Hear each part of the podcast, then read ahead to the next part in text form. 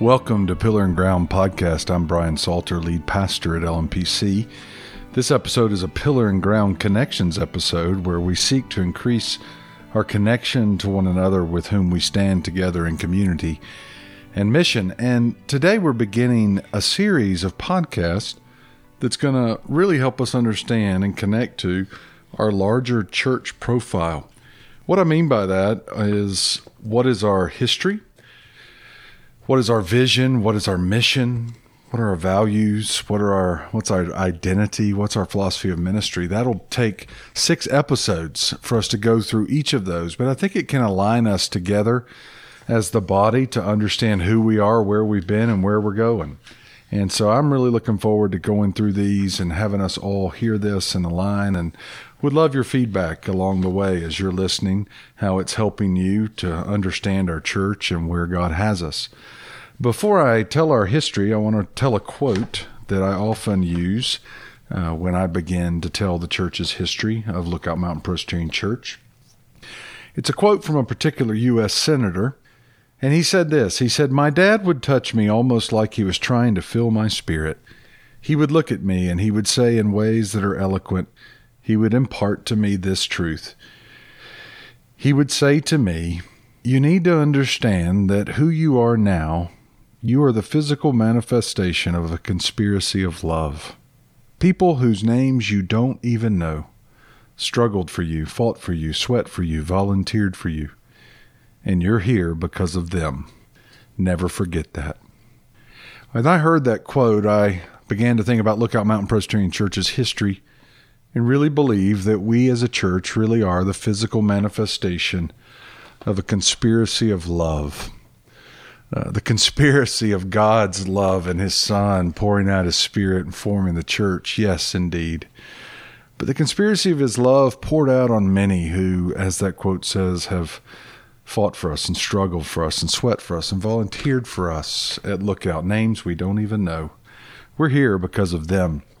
And it's in this podcast that I desire to remember those names, remember those moments, so that we can be grateful and mindful of where God's brought us.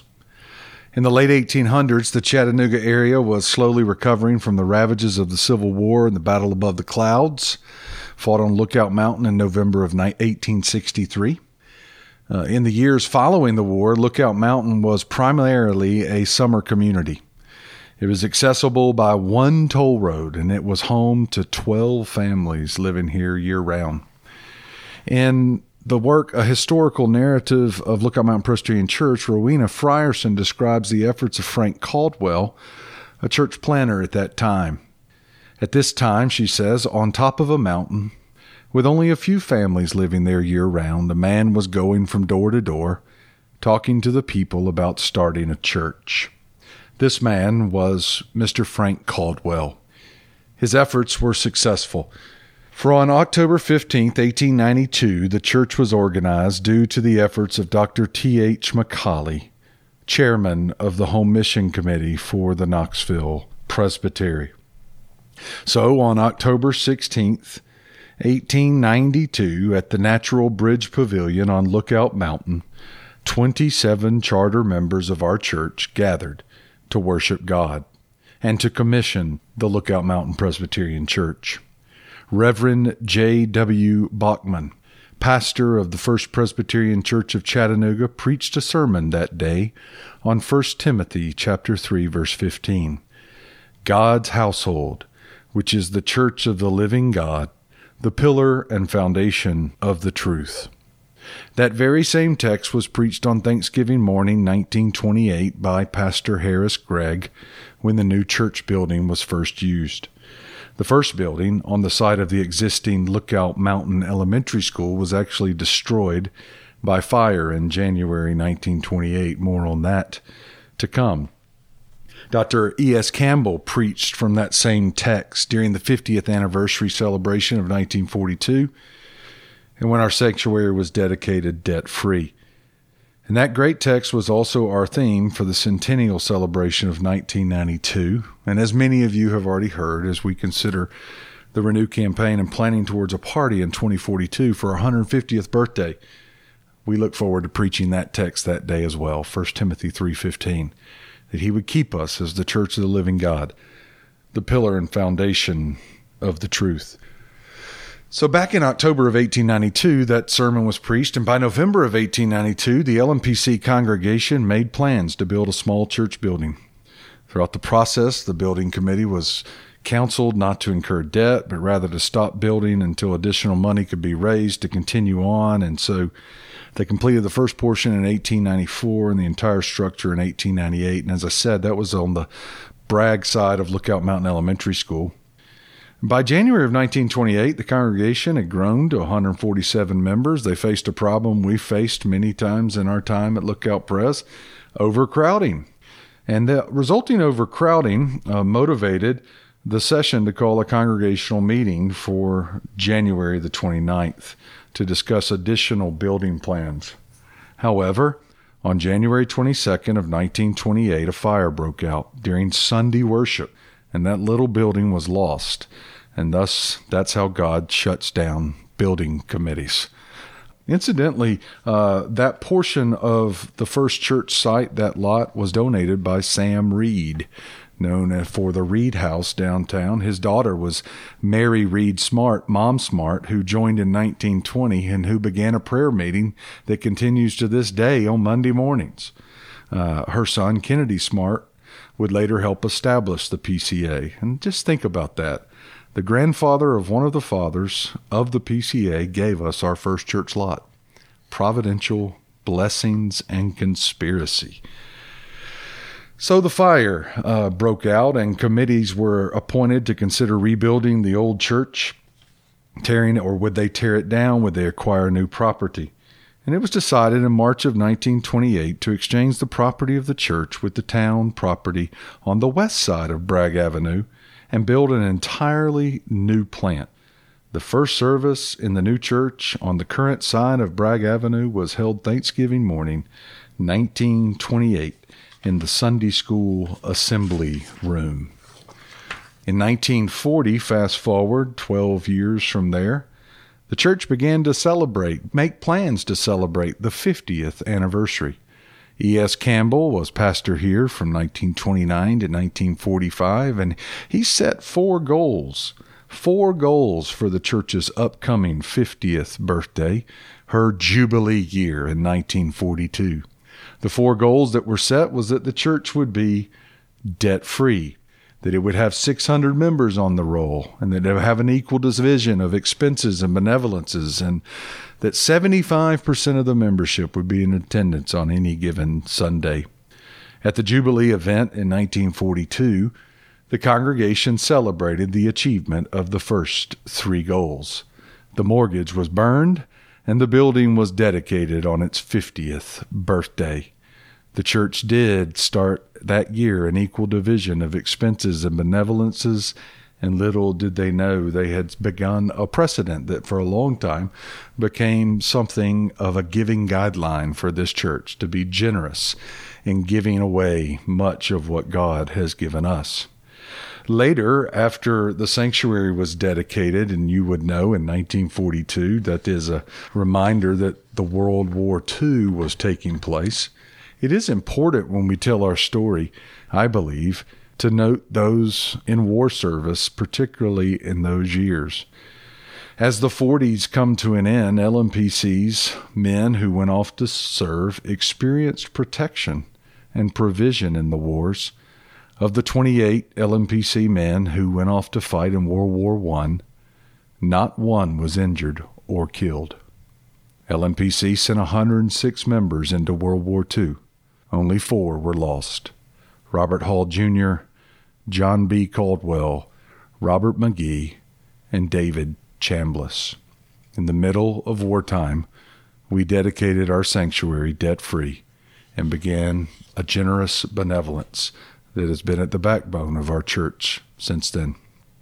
As you move into the 50s, we began expansion. In 1954 55, the fellowship hall was added, and the sanctuary was expanded. And you've heard us talk about that in Renew, where the rose window was placed, and uh, that was in 1954 55. The other expansion came in 65 to 68 when the narthex and the chapel and the children's educational wing were added. So those are the portions that are the newest on our original footprint narthex chapel and children's wing. As we think about the expansion of our buildings, God did something in 1964 in the middle of that expansion that led to the expansion of our horizons of growth and grace and renewal. Two things happen in 1964. First, God brings Dr. George Long and his wife Catherine to Lookout Mountain Presbyterian Church, where they would serve for 22 years faithfully unto God. But another thing happens in 1964. Covenant College arrives to Lookout Mountain. Uh, in the early days, as Covenant College was here, they were a part of the RPCES. Uh, it is known that Covenant College actually discouraged folks from coming to LMPC, for it was liberal and did not hold to the tenets that Covenant College treasured. Both of those arrivals in 1964 would lead to stability of truth on this mountain that maybe no one could have forecasted there in 1964. As they begin their ministry, the 70s and the 80s quickly come along. And in the 1970s, an assistant pastor comes. We had mostly had just one single pastor, but we added an assistant named Roger Gulick. Roger and his wife Joy arrive in 1970 and those were significant decades in the life of LMPC as Dr. Long led and the Gulicks served and created a bedrock of small group ministry that still holds to this day. During those times, evangelism was fostered, discipleship laid the groundwork uh, for what would come as a lay renewal. Dr. George Long's faithful prayer and preaching would form the basis for those times, and obviously the Spirit's outpouring. The first family camp, incidentally, was held and continued to be a highly anticipated annual event in 1974. And next year, we'll have our 50th family camp. So we got a lot of celebration up ahead. The lay renewal that you've heard much of began in 1975. Uh, the lay renewal uh, led to many coming to know Jesus. A sermon was preached. Are you convinced or are you converted? Uh, calling attention to the way in which the devil's convinced that Jesus is the Christ, but are you converted that he's your Savior and your Lord? And many, including officers in the church, came forward and met Christ, and there began to be a swell of, of faithfulness and vibrancy of faith leading to Bible studies, small groups, outreach, evangelism, ministry uh, to the city began to take off, an interest in theology and learning under people like R.C. Sproul. And in those moments in the 70s, uh, things really began to change at the church. Even the reputation of the church began to change. And then something happened in 1981 and 82 that really did change the direction of the church. In 1981, the uh, church decided to leave the PCUSA because of theological convictions and joined the PCA. And so we joined a conservative denomination, once known as a liberal church. We now left a church that was deemed by those who started the PCA as going away from the tenets of Scripture, and now we were known as a conservative, reformed, evangelical church. In 1982, something else happened. In 1982, the RPCES joined and then was received into the PCA. You know what that meant? Covenant College now was a PCA college, and we were a PCA church. And so suddenly, Covenant College and Lookout Pres are part of the same denominational family. And the connection of Covenant and LMPC has been very foundational to our uh, growth and to our ministry life. In the uh, 1990s, LMPC experienced continued growth. Uh, Sandy Wilson came to be our pastor uh, in 1987, 86, just after uh, Dr. George Long had left. Assistant Pastor John, Jim Bachman had also been here. And during Sandy's tenure of 1986 to 95, Frank Hitchings comes in 92, a young fella who's still around and still contributing to the pastoral staff, thankfully. And so the 90s saw some great growth with uh, Sandy's ministry. And then in 1996, we saw uh, Joe Novenson come. He came on Easter Sunday of 96 and began working with these two pastors that decided to stay Frank Hitchings and Lynn Teague, who actually came in 90 as a youth director and would serve all those years ministering to families and children and youth. Little did we know in 1996 that was the seedlings of a team model that would begin and continue to this day. It was during the mid 90s that the unprecedented growth took us from an average of 600 attendees uh, to over a thousand the session then responded by calling for three worship services to be conducted each Sunday morning, two Sunday school hours. Later, as the growth continues in the summer of 2000, uh, a sister church down the street in Rising Fawn, Georgia, Rock Creek Fellowship, uh, begins, and later asked Lookout for significant help to nurture them as they began. In early uh, 03, 2003, we start a second campus of LMPC in North Chattanooga, which quickly particularized and became North Shore Fellowship. It began as a group of 250 LMPC members and friends and, and is now vibrant with multiple services and a missional life in North Shore.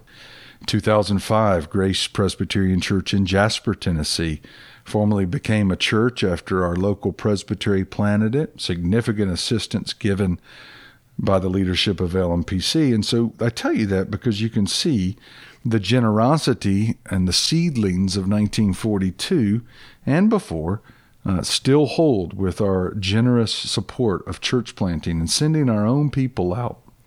Matter of fact, even after having those plants and people go out, uh, we still continue to grow. In February of 2005, the session accepted an offer from the Will and Jane Harris Foundation to build the Jane Harris Youth Building on the corner lot of Watauga and Lincoln.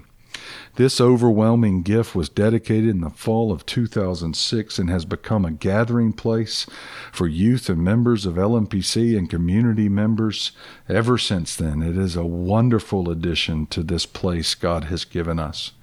So as we continued to grow, we added that building, we added space that was freed up in the main building.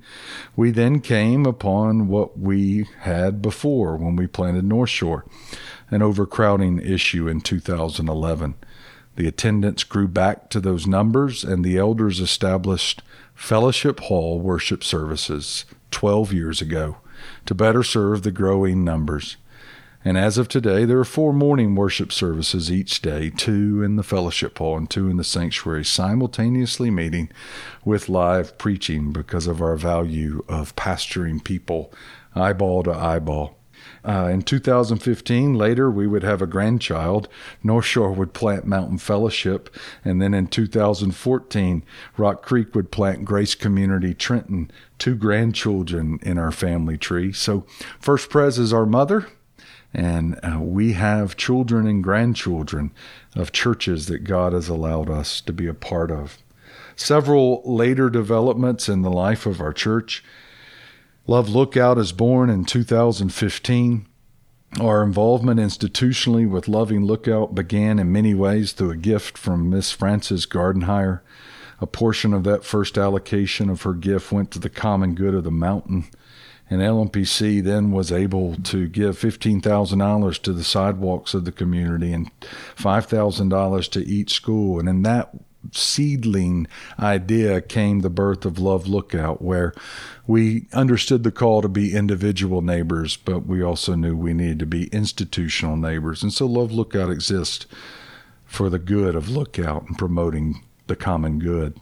As many of you know, in 2018, after several years of conversation, uh, LMPC went through a leadership transition where I uh, became the lead pastor and Joe uh, Novenson transitioned to the pastor of senior adults.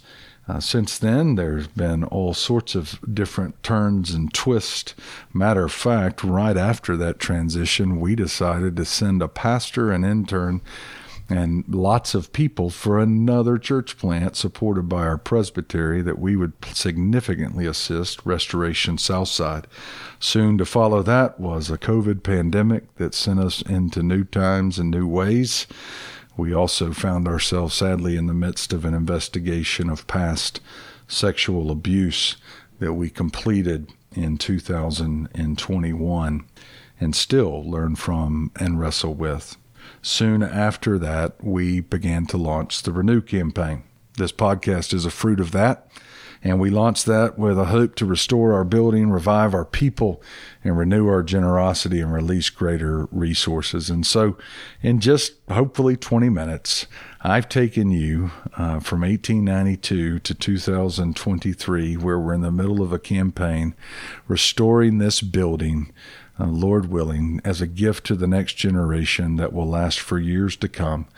And I do, Lord willing, look forward to the 2042 party where we do read 1 Timothy 3:15 and celebrate this church as a pillar and foundation of truth. Thank you for listening to this podcast of Pillar and Ground and for considering our past and where we've been. Give thanks for God's goodness to us and tune in next time.